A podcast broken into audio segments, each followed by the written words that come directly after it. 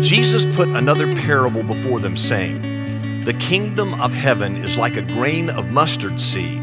It is the smallest of all seeds, but when it has grown, it is larger than all the garden plants and becomes a tree.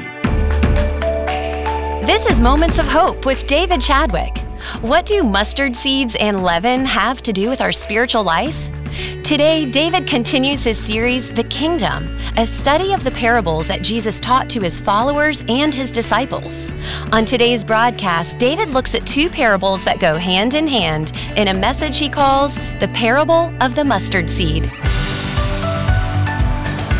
We're continuing our study of the kingdom of God, uh, looking at different parables in Matthew's gospel that he taught. Uh, let me give you just a quick insight into what we've covered already. We've looked at the parable of the sower and the soils in Matthew 13. Uh, then we looked at the parable of the wheat and the tares. Last week's message, a powerful teaching from Jesus about how the evil one sows tares who look like Christians but aren't really Christians in the kingdom of God. And all of us have seen that happen over the years. Uh, I watched the movie Spotlight this weekend, just a tragic tale of the pedophilia scandal in Boston.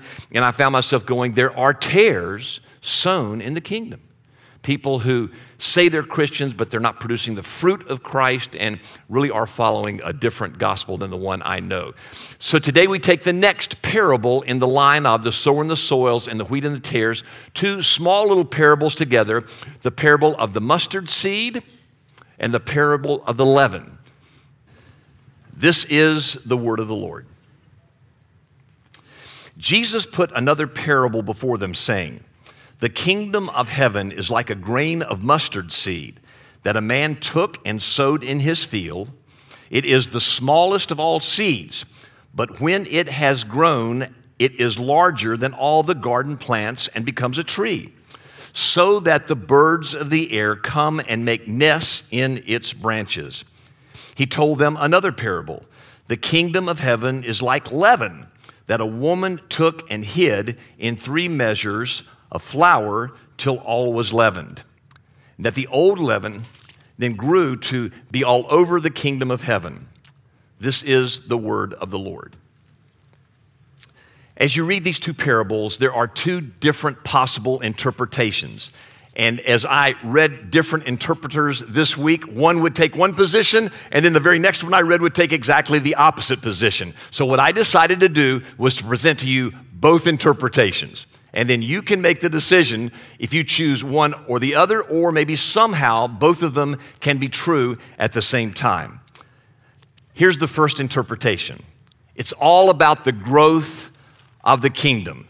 Uh, Jesus starts out saying the seed, like he did with the parable of the wheat and the tares, is the word of the gospel. Um, it is planted in a field, in soils, as you will. Uh, this mustard seed, Jesus said, is the smallest of all seeds. Now, spiritual skeptics through the years have tried to entrap Christians by saying scientists know the mustard seed is not the smallest of all seeds, but it was in Jesus' day in Jesus' location. There are smaller seeds in other parts of the world, but it's the smallest seed in Palestine, in that area of the world, when Jesus existed. And, and, when that seed is planted in the soils, a tree begins to spring up. And slowly but surely it grows. Now, now, notice it's a seed from the outside, the gospel, that comes into the soil and produces a tree. It, it has to do with the difference between religion and the Christian faith. Religion's all about rules and regulations. It's what we've got to do to earn God's favor. But the Christian faith is not about rules and regulations. It's about an internal reality, the seed of the gospel invading our hearts and us having a personal relationship with the living God of this universe through Jesus Christ. And then the tree grows and to about a size of eight feet or so, some trees went 12 feet or larger. And then birds would come and nestle in the branches of that tree. And so the interpretation is that the seed of the gospel is like the kingdom that goes into this world and it slowly but surely produces a huge tree where the birds represent all the nations of the earth and come and dwell in its branches. Then the parable of the leaven is a similar kind of parable where the leaven, which is small, imperceptible, comes into the loaf of bread, and slowly but surely the bread expands and grows and grows until ultimately these three holes could feed almost a hundred people. So, therefore, it's another evidence of something outside the gospel coming into the loaf, the world, and the loaf expanding and growing to feed lots of people. So, the interpretation is quite simple that the kingdom of God started out small with Jesus born in an insignificant stable in Bethlehem. And then he chose 12 fairly insignificant followers called his disciples. Those 12 became 120 in the upper room. And then when the Holy Spirit was poured down upon them, those 120 became 3,000 at Peter's first Pentecost sermon. And then from there, the gospel to this day, 2,000 years later, has spread to most of the nations on the face of the earth. So that's one interpretation. It is the growth of the kingdom of God, starting with the seed of the gospel of the Word of God planted into human hearts, who then grow and tell others, and eventually now all the world is nestled in the branches of that small mustard seed that's become an 8 to 12 foot tree. Okay, that's one interpretation. And some people believe it's as simple as that. But there are people who object to that interpretation. They take a second view and say this has much more to do about the obstacles that face Christians who are trying to advance the kingdom of God. There are many reasons people look at this kind of idea. They, they believe that the parable of the mustard seed is probably closer to that interpretation, but when you get to the leaven, there are some issues that are up in front of us. What are they? Well, first of all, if you look at the whole idea of the continuum of this parable, uh, first of all, that it starts with the parable of the sower and the soils, and each one of those four soils represents human hearts. There's a hard heart where the seed of the gospel just bounces off, and a bird comes and swoops down, and that bird is the devil who takes the seed of the gospel away. So some interpreters say, wait a minute, in the first parable that Jesus chose, the birds weren't good, all the nations of the earth resting in their branches. The bird was the evil one himself. Let me give you this insight too from Revelation uh, chapter 18, verse 2. I need to tell you this. This verse reads Fallen, fallen is Babylon the Great. She has become a dwelling place for demons a haunt for every unclean spirit, a haunt for every unclean bird, a haunt for every unclean and detestable beast. So, in God's judgment against Babylon, which is symbolic of all the rottenness in all the nations of the earth, all the immorality that takes place in nations, one of the comparisons is to birds that are in Babylon. So, every place in the Bible, it seems like, where birds are mentioned as a part of God's kingdom, it's in a negative context. And then you look at leaven, for example. In the second parable, yeast is always in the Bible looked upon negatively. And there are several different instances of that. Uh, first of all, with the Jewish nation. When they had Passover bread that they ate every year at the Passover celebration, they ate what kind of bread? Unleavened bread. Because yeast was seen, especially in Old Testament, what's called typology, symbolism, as sin. So you keep the yeast out of the bread because it's a symbol of sinfulness that the Jews weren't supposed to ingest. And then you look at the apostle Paul and some of his teachings. For example, in 1 Corinthians chapter 5, he wrote these words to the Corinthian church, "Your boasting is not good. Do you not know what a little leaven leavens the whole lump? Cleanse out the old leaven that you may be a new lump as you really are unleavened." For Christ, our Passover lamb, has been sacrificed. So he's calling them to humility to get rid of their pride in their lives. And he gives pride and leaven a synonymous understanding. So, from Paul's perspective, leaven was not seen as good, it was seen as a sinful quality that was to be kept out of the church. Thirdly, Jesus' constant warnings about the leaven of different people. For example, in Matthew 16, verses 6 through 12, and other places in the New Testament, he says, for example, Beware of the leaven of the Pharisees. Now, the Pharisees were the religious leaders of Jesus' day who tried to interpret the Ten Commandments into 613 moral laws that they tried to obey every single day of their lives. Of course, Jesus called them hypocrites. They couldn't do it, nor could you or I. But Jesus said, Beware of the leaven of the Pharisees. What's the sin or the leaven of the Pharisees? It's formalism, it's reducing the faith to mere rules and regulations. It's defining a relationship with God as what you've got to do day in and day out to get His approval. It's performance based religion and it's deathly. Some of you came from toxic churches that said God's only going to love you if you do enough to obey Him. Now, now, you do want to obey God, but it's not because you have to to earn His favor, it's because you want to in response to the gospel. So Jesus said, Beware of the Pharisees' leaven, it'll kill your heart.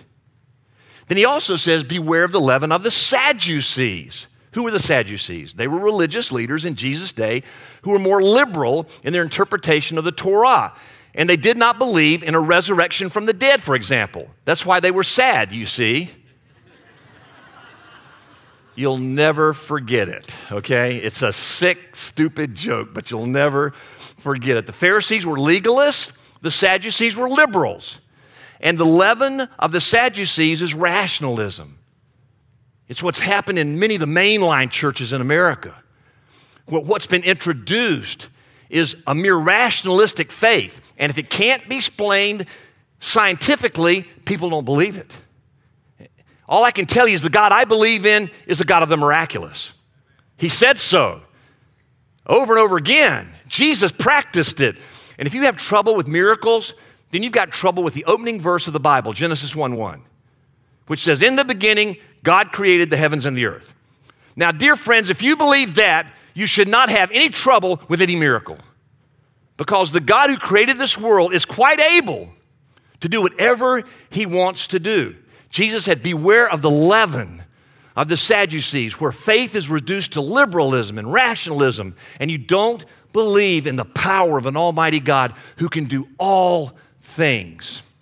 He also said, Be aware of the leaven of the Herodians.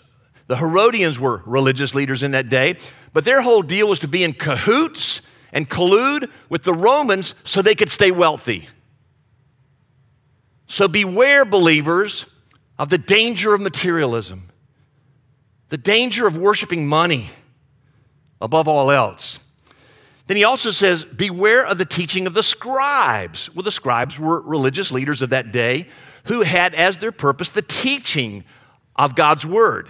And Jesus said, Beware of them. What is their leaven? It's false teaching. Jesus warned about false teachers. Paul warned about false teachers. Peter warned about false teachers. Over and over again, there are people who can creep into the church and teach falsely. And, and I warned you last week that here's what you need to listen to from teachers of the Word of God. Do they say that you're a sinner? Or do they, just give you a feel good message that all's going to be okay? The biblical message is all of us have sinned and fall far short of the glory of God. Do they teach repentance? Or do they just say try harder? Repentance means you stop what you're doing because you know it hurts the heart of God. Do they teach judgment? that there's the reality of the judgment of God upon sinners. And did they give you the warning about the reality of eternal separation from God if you don't accept Jesus as your Lord and Savior? Those are not popular teachings. They don't create national television ministries, but they are the truths of a true teacher of God. And if someone doesn't teach those things, they're a false teacher. That's why Jesus said, Beware of the leaven of the scribes. They're not teaching you the truth. And finally, as you look at the place in the parables again, if you look at the parable of the sower and the soils, there are obstacles there. The enemy who takes the seed of the gospel off the hard heart, the second heart, the shallow heart, the mere emotional heart, when they are persecuted because of their belief in the word of God, they flee. The third heart, the deceitfulness of riches, that money will meet the deepest longings of your heart. And also the worries of this world, the cares of this world, being so busy you never contemplate the true cross of Christ. Those are obstacles to those three hearts. It's only the fourth heart that bears fruit. And in the parable the wheat and the tares, the next one, the evil one sows tares right alongside wheat. They're really weeds, but they look exactly like the wheat. The one thing that separates them, though, is fruitfulness. The wheat bears fruit, the tare does not. And there's an obstacle in the kingdom because there are people who say they're Christians but don't bear any fruit for God, and they're not any more Christians than the man in the moon. So then the next parable are these two. So it makes sense, doesn't it, that in the parable of the mustard seed, that there are obstacles, the birds and the branches. The birds in the first parable were the, was the evil one. Here we have demonic hordes that stand against the advancement of the kingdom. And in this parable, there's leaven that is a negative element sowed into the loaf of the world that is not good, it's sinful. Jesus said, Beware of it. So, those are the four reasons a lot of folks say this parable is a lot more talking about the obstacles that exist in the kingdom of heaven. Now, make your choice. Or I think both of them are true to some degree. And you're going to see in a couple of weeks the same thing happening with the parable of the pearl and the parable of the hidden treasure. There are two meanings, and both of them are valid.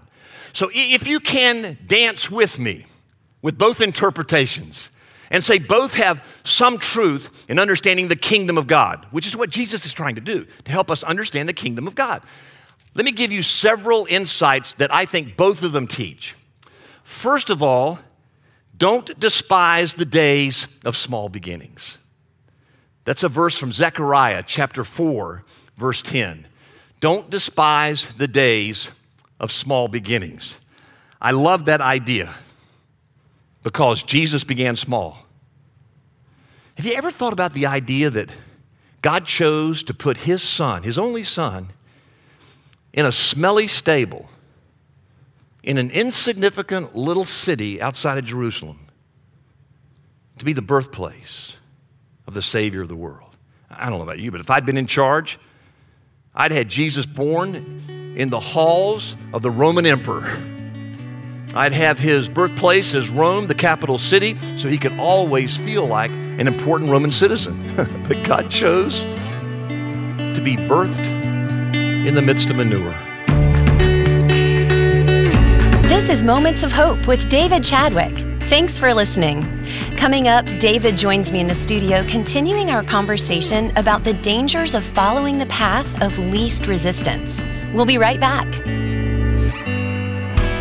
This is the Ministry Minute, focusing on ministries that have a positive impact on our community. I'm Mark McManus, and with me today is Bart Noonan with West Boulevard Ministry. Bart, tell us about West Boulevard Ministry. Uh, thank you, Mark, for this opportunity to speak about West Boulevard Ministry and, and, more importantly about Jesus Christ. West Boulevard Ministry serves the spiritual and physical needs of the families and the communities within the West Boulevard corridor to the glory of Jesus Christ. Whether we're doing neighborhood outreach, cookouts, gatherings where we're bringing people outside of their apartments, their homes, into fellowship with one another, or we're doing Bible study bingo the first Wednesday of every month at Little Rock Apartments. And uh, we gather anywhere from 50 to 70 children that we share the gospel with and play bingo after our Bible study portion of the night. And a couple weeks ago, there's a young man who we've been walking with now close to three years who came in. He, he forgot something, like a lot of young young kids do. He forgot something in the um, space, and he came back in and he ended up praying out myself and all the other volunteers for the West Boulevard Ministry team that were gathered there for that night and led us all in prayer and closed it out. And this young man, we've been taking to church every every Sunday for about the past year and a half, and and that's what it's all about. It's about providing an opportunity for Jesus Christ to work inside someone's heart and, and then encourage them along the way. That sounds great. Now, Bart, if any of our listeners want to get in contact with you, how would they do that? The best way to do is uh, either email myself at bart at westboulevardministry.org or they can call me straight up in my cell phone and I'll always answer. I'm sort of like a doctor. The phone's always on, and that's 980 298 9027. I would encourage folks too to also go to our website, which is westboulevardministry.org. And there you can see some of our photo galleries, you can see some of the blogs, and a lot of things we do throughout the West Boulevard corridor to the glory of Jesus Christ. It is great having you with us today. Thank you very much. Thank you, Mark. I'm Jen Houston, and with me today is our pastor, David Chadwick. David, thank you so much for joining us today. It's my pleasure, Jen. Great being with you as well. Well, this week we've been taking a deeper dive into phrases and statements that you call Davidisms. And a tough one for all of us is to follow the path of least resistance. What in the world do you have to say about this? Well, we're all walking down a path of life, Jen. Every single one of us has our journey that God has called us to enter into. And again, if each one of us is on some kind of path in life, we need to understand this very important phrase. The most dangerous path you can walk down in life is the path of least resistance. Mm. As humans, we inherently resist what we perceive to be as difficult. Anything we deem intimidating or arduous, we seek to avoid. Instead, we're inclined to choose the path of least resistance, mm-hmm. whatever's easiest, requiring the least amount of effort, labor, or hard work. But ironically, it's the very lack of resistance that is most dangerous to us all. Why is that? Because the absence of difficulty can lead to idleness laziness. I love this word, slothfulness. you just look at the sloth, mm-hmm. that animal who just looks like he's sleeping all of the time.